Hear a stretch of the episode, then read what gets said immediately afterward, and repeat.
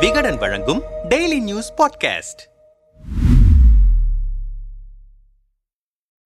March இரண்டாயிரத்தி எட்டு உலக மகளிர் தினத்தையொட்டி பிரம்மாண்ட மாநாட்டை வேலூரில் நடத்தியது தேமுதிக. மாநாட்டில் பேசிய விஜயகாந்த் செத்தா கூட அருணா கயிற அறுத்துட்டு தான் புதைக்கிறான். என்னையா காசு பணம் எல்லாம்? உங்க வீட்ல எனக்கு ஒரு ரூபாய் சோறு போட மாட்டீங்களா என கூட்டத்தை பார்த்து கண்கள் கலங்க நீ வாராசா என் வீட்டுக்கு என கூட்டத்திலிருந்த பெண்கள் எல்லாம் எழுந்து ஆரவாரம் செய்ய அந்த இடமே உணர்ச்சி மயமானது. அரசியல் பகட்டில்லாத எளிமை மனதிலிருந்து வரும் பேச்சு வெள்ளந்தி சிரிப்பு எந்த சூழலிலும் வேட்டியை மடித்து கட்டி களத்தில் இறங்கிவிடும் துணிச்சல் என இயல்பு மாறாமல் வாழ்ந்தவர் கேப்டன் விஜயகாந்த். தமிழ் திரைத்துறையிலிருந்து எத்தனையோ பேர் அரசியலுக்கு வந்திருக்கிறார்கள். அப்படி வந்தவர்கள் எல்லாம் ஜொலித்ததில்லை. எம்ஜிஆர் ஜெயலலிதாவுக்கு பிறகு திரையிலிருந்து வந்து பிரகாசமாக ஜொலித்த நட்சத்திரம் என்றால் அது விஜயகாந்த் மட்டும்தான். அதுவும் கருணாநிதி ஜெயலலிதா என இரு பெரும் ஆளுமைகள் தீவிரமாக இயங்கிய காலத்திலேயே அரசியலுக்குள் என்ட்ரி கொடுத்து அடித்து ஆடியவர். தைரியமாக தனித்து போட்டியிட்டு பத்து சதவீத வாக்குகளை பெற்று பெற்று இரு பெரும் கழகங்களையும் மிரட்டியவர். தமிழக அரசியலில் தேமுதிக மூன்றாவது பெரிய கட்சியாகவும் விஜயகாந்த் மூன்றாவது பெரிய ஆளுமையாகவும் மாறிக்கொண்டிருந்த சமயத்தில்தான் இயற்கை அவர் உடலோடு விளையாடியது. அதாவது இரண்டாயிரத்தி பதினான்கு நாடாளுமன்ற தேர்தலுக்கு முன்னதாக விஜயகாந்தின் உடல்நிலை திடீரென மோசமாக தொடங்கியது. சிங்கப்பூர் அமெரிக்கா என வெளிநாடுகளில் தொடர் சிகிச்சைகள் எடுத்துக்கொண்ட போதும் அவரின் உடல்நிலையில் பெரிய அளவில் முன்னேற்றம் ஏற்படவில்லை. இரண்டாயிரத்தி பதினாறு சட்டமன்ற தேர்தலில் மக்கள் நல கூட்டணியுடன் இணைந்து போட்டியிட்ட போதும் பழைய தீவிரத்தில் அவரால் பிரச்சாரத்தில் ஈடுபட முடியவில்லை. அது தேர்தல் முடிவுகளிலும் பிரதிபலித்தது. இரண்டாயிரத்தி பத்தொன்பது நாடாளுமன்ற தேர்தல் இரண்டாயிரத்தி இருபத்தி ஒன்று சட்டமன்ற தேர்தலிலும் கூட அவரால் தீவிர பிரச்சாரத்தில் ஈடுபட முடியவில்லை. தேர்தலிலும் போட்டியிட முடியவில்லை. வெளிநாட்டுக்கு செல்ல முடியாத அளவுக்கு உடல்நிலை தொடர்ந்து நலிவடைந்த நிலையில் கடந்த இரண்டு வருடங்களாக சென்னை ராமபுரத்தில் உள்ள தனியார் மருத்துவமனையில் சிகிச்சையை தொடர்ந்தார் விஜயகாந்த். கடந்த நவம்பர் பதினெட்டாம் தேதி திடீர் உடல்நலக் குறைவால் மருத்துவமனை மருத்துவமனையில் அட்மிட் ஆனவர் சில நாட்களில் சிகிச்சை முடிந்து வீடு திரும்பினர். அதைத் தொடர்ந்து தேமுதிக பொதுக்குழு கூட்டப்பட்டு விஜயகாந்தின் ஆசீர்வாதத்தோடு கட்சியின் பொதுச் செயலாளராக பிரேமலதா அறிவிக்கப்பட்டார். கடைசியாக விஜயகாந்த் கலந்து கொண்ட பொதுக்குழுவும் அதுதான். பொதுக்குழுவில் அவரை பார்த்தவர்கள் எல்லாம் கேப்டன் மீண்டு வந்துவிடுவார் ஒன்னும் ஆகாது என தங்களை தேற்றிக் கொண்டார்கள். ஆனால் இயற்கை ஏனோ சதி செய்துவிட்டது விஜயகாந்த் குடும்பத்திற்கு நெருக்கமான உறவினர்கள் சிலர் இதுகுறித்து பேசுகையில் டிசம்பர் இருபத்தி ஆறாம் தேதி இரவு ஒன்பது மணியளவில் மூச்சுவிட மிகுந்த சிரமப்பட்டார் விஜயகாந்த். சைகையாலேயே மூச்சுவிட முடியல என அவர் துடிக்கவும் உடனடியாக ஆம்புலன்ஸ் வரவழைக்கப்பட்டது. இரவு ஒன்பது முப்பது மணியளவில் அவரை ஆம்புலன்ஸில் ஏற்றி ராமபுரம் தனியார் மருத்துவமனைக்கு கொண்டு சென்றோம். உடனடியாக அவரை வெண்டிலேட்டரில் வைத்து சிகிச்சை அளித்தனர். ஜுரத்தில் உடல் கொதித்ததால் கொரோனா தொற்று பரிசோதனையும் செய்யப்பட்டது. விஜயகாந்தின் நுரையீரலில் நீரும் சளியும் சேர்ந்து கொண்டதால் மூச்சுவிட ரொம்பவே சிரமப்பட்டார். நுரையீரல் அழற்சியால் நேரம் செல்ல செல்ல அவருடைய உடல்நிலை மோசமானது. டிசம்பர் இருபத்தேழாம் தேதி வெளியூரிலிருந்து விஜயகாந்த் மற்றும் பிரேமலதாவின் உறவுகள் பலரும் சென்னை வந்துவிட்டனர். விஜயகாந்தின் மைத்துனர் எல். கே. சுதீஷின் குடும்பம் மருத்துவமனையிலேயே இருந்தது. சீசன் மாறுவதால் சளி தொல்லை ஏற்பட்டிருக்கும். மீண்டு வந்துவிடுவார். வீட்டுக்கு அழைத்து சென்று விடலாம் என நாங்கள் எவ்வளவோ ஆறுதல் அளித்தும் பிரேமலதாவும் மகன்கள் விஜயபிரபாகரனும் சண்முக பாண்டியனும் ஆறுதலாகவில்லை. யாருமே உணவு எடுத்துக் கொள்ளவில்லை. டிசம்பர் இருபத்தி எட்டாம் தேதி அதிகாலை ஐந்து மணிக்கு விஜயகாந்துக்கு மீண்டும் மூச்சு திணறல் ஏற்பட்டது. மருத்துவர்கள் எவ்வளவோ முயன்றும் காலை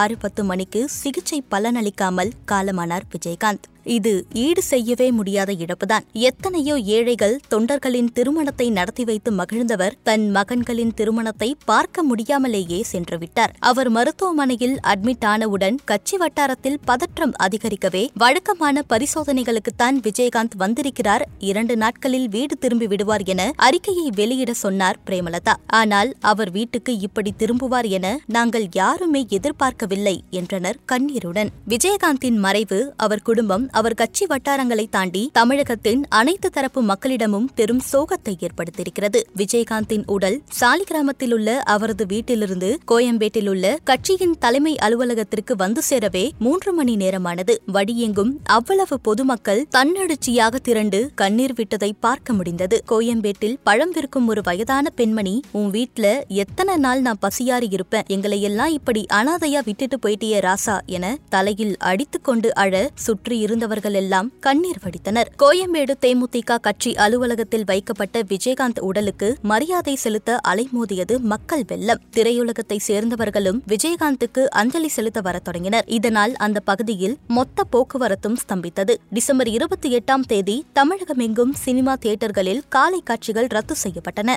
விஜயகாந்துடன் நெருங்கி பழகிய மூத்த பத்திரிகையாளர் மைப்பா நாராயணன் பேசுகையில் கஷ்டப்பட்டவர்களுக்கு உதவ வேண்டும் என்ற கர்ம சிந்தனை இயற்கையாகவே விஜயகாந்த் விஜயகாந்துக்கு உண்டு. கோபம் இருக்கும் இடத்தில்தான் குணம் இருக்கும் என்பது போல அவரது கோபத்தைப் போலவே ஈரமான மனம் படைத்தவர். மக்களுக்கு நம்மால் என்ன கொடுக்க முடியும் என்று எப்போதும் யோசிக்கக்கூடியவர். கலைஞர் மீதும் அவரது தமிழ் மீதும் அதீத அன்பும் பற்றும் கொண்டிருந்தார். யாரிடமும் அவர் ஸ்டேட்டஸ் பார்த்து பழகியதே கிடையாது. விகடன் மூலமாக ஒரு பத்திரிகையாளனாக கேப்டன் விஜயகாந்துடன் பழகும் வாய்ப்பு எனக்கு கிடைத்தது. என்னை அவருடைய உடன் பிறந்த சகோதரராகத்தான் நடத்துவார். இருவரும் அரசியல் சினிமா என எல்லா துறைகள் பற்றியும் வெளிப்படையாகவே பேசுவோம். சுயநலமே இல்லாத நபர் என்பதால்தான் தன்னலத்தை பார்க்காமல் விட்டுவிட்டார். பெயருக்காக வாழாமல் ஊருக்காகவே வாழ்ந்து மறைந்திருக்கிறார். அவர் புகழ் எப்போதும் நிற்கும் என்றார். விஜயகாந்தின் மறைவு குறித்து நடிகையும் பாஜகவின் சீனியர் தலைவர்களுள் ஒருவருமான குஷ்பு கூறுகையில் கள்ளம் கபடமில்லாத மனிதர். யாரை பார்த்தும் பொறாமைப்படாதவர். அள்ளி அள்ளி பல உதவிகளையும் செய்பவர்னு அவருக்கு பல நல்ல முகங்கள். குறிப்பாக ஷூட்டிங்கில் யாரை பார்த்தாலும் முதல்ல சாப்பிட்டீங்களான்னு தான் கேட்பார். யாருக்கும் பயப்பட மாட்டார். தைரியமானவர். தவறு என்றால் முகத்துக்கு நேராக சொல்வார். நடிகர் சங்க தலைவராக இருக்கும்போது அவரை அவமானப்படுத்துவதற்காகவே சிலர் இருந்தாங்க. அதுவும் பெப்சி ஸ்ட்ரைக் நடக்கும்போது மும்பையிலிருந்து பேச்சுவார்த்தைக்கு பலர் வந்தாங்க. அந்த ரூமில் கேப்டனுக்கு மட்டும் சேர் கூட கொடுக்காமல் நிக்க வச்சு பேசினாங்க. அவருடன் இருந்த நாங்க எல்லோருமே கோபப்பட்டோம். ஆனா இல்ல விடுங்க. தொழிலாளிங்க கஷ்டத்துல இருக்காங்க. நமக்கு வேலை நடக்கணும். ஈகோ பார்க்க கூடாதுன்னு தன்மையா சொன்னார். நடிகர் சங்க மேடைகளில் அவர் ஏறமாட்டார். நாங்கள் கெஞ்சுவோம். அவர் மற்றவர்களை மேடை ஏத்துங்க. நம்மை நம்பி வந்திருக்காங்கன்னு சொல்வார். உண்மையான உழைப்பாளின்னா அது விஜயகாந்த் சார் தான். அவர் நம்முடன் இப்போது இல்லை. இனி விஜயகாந்த் சார் இருந்தார் என்று சொல்ல போகிறோம் என்று நினைத்தாலே வருத்தமாக இருக்கிறது என்றார் கண்ணீருடன். இயக்குனர் பாரதி ராஜா கூறுகையில் விஜயகாந்த் இறப்பு என்பது உள்ளபடியே எனக்கு பேரிழப்பு. சில ஆண்டுகளாகவே உடல் நலம் பாதிக்கப்பட்டு சிகிச்சை பெற்று வந்தார்.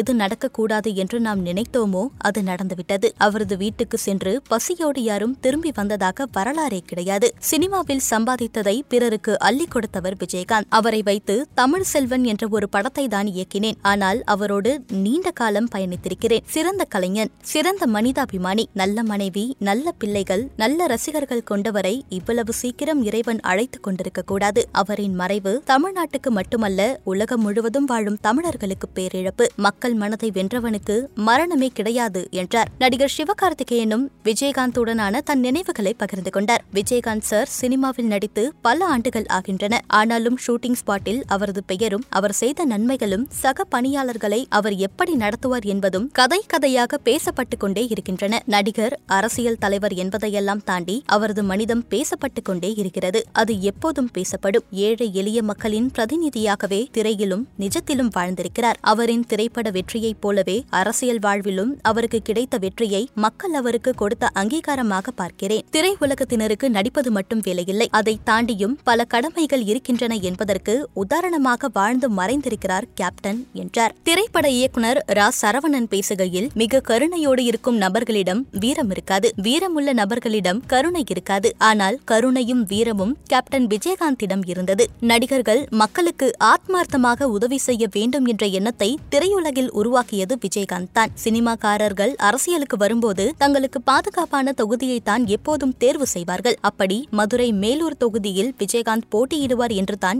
எல்லோரும் எதிர்பார்த்தார்கள். ஆனால் அவர் முதலில் போட்டியிட்டது பாமக கோட்டையாக இருந்த விருதாச்சலத்தில் இன்னும் நூறு ஆண்டுகள் கழிந்தாலும் விஜயகாந்திற்கு இருந்த துணிச்சல் யாருக்கும் வராது என்றார். விஜயகாந்தின் அரசியல் வரலாற்றில் மக்கள் நல கூட்டணியுடனான அவரது பயணத்தை அத்தனை எளிதில் யாரும் மறந்துவிட முடியாது. இரண்டாயிரத்தி பதினாறு சட்டமன்ற தேர்தலில் விஜயகாந்தை முதல்வர் வேட்பாளராக முன்னிறுத்தி களம் கண்டது மக்கள் நல கூட்டணி. கூட்டணியில் இடம்பெற்றிருந்த விசிகா இந்திய கம்யூனிஸ்ட் மார்க்சிஸ்ட் கம்யூனிஸ்ட் மதிமுக கட்சி தலைவர்கள் எல்லாம் விஜயகாந்துடன் மிக இணக்கமாக இருந்தனர். அந்த தலைவர்களும் விஜயகாந்தின் மறைவால் சோகத்தில் ஆழ்ந்திருக்கிறார்கள். விடுதலை சிறுத்தைகள் கட்சியின் தலைவர் தொல் திருமாவளவன் பேசுகையில் திரையுலகில் அறிமுகமான காலத்திலேயே இடதுசாரி அரசியல் பேசும் கதாபாத்திரங்களை ஏற்று நடித்தவர் விஜயகாந்த். சாதிய அடிப்படையில் பாகுபாடு கூடாது எளிய மக்களை அரவணைத்து செல்ல வேண்டும் என்ற கருத்துக்களை ஏற்றவர். இதுபோன்ற காரணங்களால் அவர் மீது ஒரு தனி மரியாதையே உண்டு. அவர் அரசியல் கட்சி தொடங்கிய பிறகு அவ்வப்போது சந்திக்கும் வாய்ப்பு கிடைத்தது. இரண்டாயிரத்தி பதினாறாம் ஆண்டு தேர்தலில் அவருடன் கூட்டணியில் பணியாற்றும் வாய்ப்பு கிடைத்தது. உள்ளொன்றும் புறமொன்றும் பேசத் தெரியாத வெள்ளை உள்ளம் கொண்ட நல்ல பண்பான மனிதர் எதிர்க்கட்சி தலைவராக மக்களின் நன்மதிப்பையும் பெற்றவர். திராவிட கட்சிகளுக்கு மாற்று விஜயகாந்த் என்று மக்கள் பேசும் அளவுக்கு அவரின் வளர்ச்சி அமைந்தது. அவரின் உடல்நிலை சீராக இருந்தால் தமிழகத்தில் பெரும் சக்தியாக மாறியிருப்பார். என்னை பார்க்கும் போதெல்லாம் ஆற தழுவி தட்டிக் கொடுப்பார். இன்னும் சில பத்தாண்டுகள் அவர் வாழ்ந்திருக்க வேண்டும். உள்ளபடியே அவரின் இழப்பு தனிப்பட்ட முறையில் எனக்கு பெரும் பாதிப்பை ஏற்படுத்தியிருக்கிறது இது ஈடு செய்ய முடியாத இழப்பு என்றார். சிபிஐ கட்சியின் மாநில செயலாளர் ரா. முத்தரசன் பேசுகையில் தனி கட்சி தொடங்கி தனித்து பயணம் செய்தவர் தான் சந்தித்த முதல் தேர்தலில் வெற்றியும் பெற்றார். ஒரு எதிர்க்கட்சி தலைவராக சட்டமன்றத்தில் எதற்கும் அஞ்சாத மாவீரனாக செயல்பட்டார். முதல்வர் ஜெயலலிதா அன்று எப்படி நடந்து கொண்டார் என்று இப்போது பேச தேவையில்லை. ஆனால் ஒரு எதிர்க்கட்சி தலைவராக அந்த சூழலை எவ்வளவு தைரியமாக விஜயகாந்த் எதிர்கொண்டார் என்பதை சொல்வது தேவை. வெளிப்படையாக பேசும் குணம் கொண்டவர் ஒரு நல்ல அரசியல் தலைவர். இன்னும் பல ஆண்டுகள் அவர் வாழ்ந்திருக்க வேண்டும் என்றார். சிபிஎம் கட்சியின் அரசியல் தலைமை குழு உறுப்பினர் ஜி. ராமகிருஷ்ணன் பேசும்போது தமிழ்நாட்டில் திரைத்துறையில் கொடி கட்டி பறந்து அதுபோலவே அரசியலிலும் வெற்றி பெற்றவர்கள் சிலரே. எம்ஜிஆர் ஜெயலலிதா போன்றவர்கள் வரிசையில் திரைத்துறையிலிருந்து வந்து அரசியலில் முத்திரை பதித்தவர் விஜயகாந்த் மட்டுமே. அவரின் உடல்நலம் பாதித்ததிலிருந்தே அவருக்கு அரசியலில் பின்னடைவு ஏற்பட்டது. மக்கள் நலனை பாதுகாப்பதற்காக பெரும் முயற்சியை மேற்கொண்டவர் விஜயகாந்த். அவரின் இறப்பு மிகுந்த வருத்தம் அளிக்கிறது என்றார். நம்மிடம் பேசிய மதிமுகவின் துணை பொதுச் செயலாளர் மல்லை சத்யா என் மீது அளப்பரிய அன்பு கொண்டிருந்தவர் விஜயகாந்த். இரண்டாயிரத்தி பதினான்கு நாடாளுமன்ற பொதுத் தேர்தலில் காஞ்சிபுரம் நாடாளுமன்ற தொகுதியிலும் இரண்டாயிரத்தி பதினாறாம் ஆண்டு சட்டமன்ற பொதுத் தேர்தலில் திருப்போரூர் சட்டமன்ற தொகுதியிலும் எனக்காக பிரச்சாரம் செய்தார். அந்த நாட்களை என் உயிர் உள்ளவரை மறக்க முடியாது. திரையுலகின் ஒரு சகாப்தம் முடிவுக்கு வந்துவிட்டது. மனிதாபிமானம் கொண்ட அரசியல் ஆளுமை விடை பெற்றது கேப்டன் விஜயகாந்த் அவர்கள் இயற்கை எய்தினார் என்பதை என் மனது ஏற்க மறுக்கிறது என்றார் துக்கத்துடன். விஜயகாந்தின் உடல் அவருடைய சாலிகிராமம் இல்லத்திற்கு கொண்டுவரப்பட்ட போது முதலில் மரியாதை செலுத்தியவர் முதல்வர் ஸ்டாலின் தான். முதல்வரை பார்த்தவுடன் தேம்பி தேம்பி அழுதார் பிரேமலதா. முழு அரசு மரியாதையுடன் விஜயகாந்த் உடலை அடக்கம் செய்ய உத்தரவிட்ட முதல்வர் விஜயகாந்தின் உடலுக்கு தொண்டர்கள் மரியாதை செலுத்திட தீவு திடலில் ஏற்பாடு செய்து கொள்ளலாம் என ஆலோசனையும் அளித்தார். விஜயகாந்தின் உடல் தேமுதிக அலுவலகத்தில் அஞ்சலிக்காக வைக்கப்பட்ட போது அதிமுக பொதுச் செயலாளர் எடப்பாடி பழனிசாமி அமைச்சர் உதயநிதி ஸ்டாலின் திருமாவளவன் வைகோ கி. வீரமணி சசிகலா அண்ணாமலை தமிழிசை சவுந்தரராஜன் உள்ளிட்ட பல அரசியல் தலைவர்களும் சினிமா வட்டாரத்திலிருந்து அத்தனை நட்சத்திரங்களும் அஞ்சலி செலுத்தினர். கோயம்பேடு மார்க்கெட்டில் சுமை தூக்கும் தொழிலாளர்கள் தொடங்கி கோயம்பேடு சிக்னலில் பூவிற்கும் பெண்மணி வரை சாமானியர்கள் அனைவருமே அன்றைய நாள் தொழிலை விட்டுவிட்டு கேப்டனை கடைசியா ஒரு முறையாவது பார்த்திடணும் என கண்ணீருடன் காத்திருந்த காட்சி மனதை பிசையும் விதமாக இருந்தது. தென் மாவட்டங்களிலிருந்தும் தொண்டர்கள் திரண்டு வந்ததால் விஜயகாந்தின் உடல் தீவுத்திடலில் அஞ்சலிக்காக வைக்கப்பட்டது. தேமுதிகவுக்கும் விஜயகாந்துக்கும் உணர்வு பூர்வமான அடையாளமாக அமைந்துவிட்ட கட்சியின் தலைமை அலுவலகத்திலேயே அவர் உடலை அடக்கம் செய்ய முடிவெடுத்திருக்கிறது விஜயகாந்தின் குடும்பம். உடல் அடக்கத்துக்கு பிறகு அந்த இடத்தில் விஜயகாந்துக்கு நினைவாலயம் அமைக்கவும் முடிவெடுத்திருக்கிறார்கள். தன்னுடைய மறைவால் தமிழகத்தின் கடைக்கொடி மக்களின் இதயத்தையும் கணக்கு செய்திருக்கிறார் விஜயகாந்த். அவருடைய அரசியல் எதிரிகள் கூட அவர் நல்ல மனுஷங்க என பகை மறந்து சொல்லும் அளவுக்கு வாழ்ந்திருக்கிறார். விஜயகாந்த் நடிப்பில் வெளியான ஏழை ஜாதி திரைப்படத்தில் இந்த வீடு நமக்கு சொந்தமில்ல என ஒரு பாடல் உண்டு. வாலி எழுதி இளையராஜா பாடிய அந்த பாடலில் உன்னால் முடிந்தவரை பிறருக்காக உழைத்திடு. இல்லாத வறியவருக்கு இயன்றவரை உதவிடு. கண்ணீரை கண்டவுடன்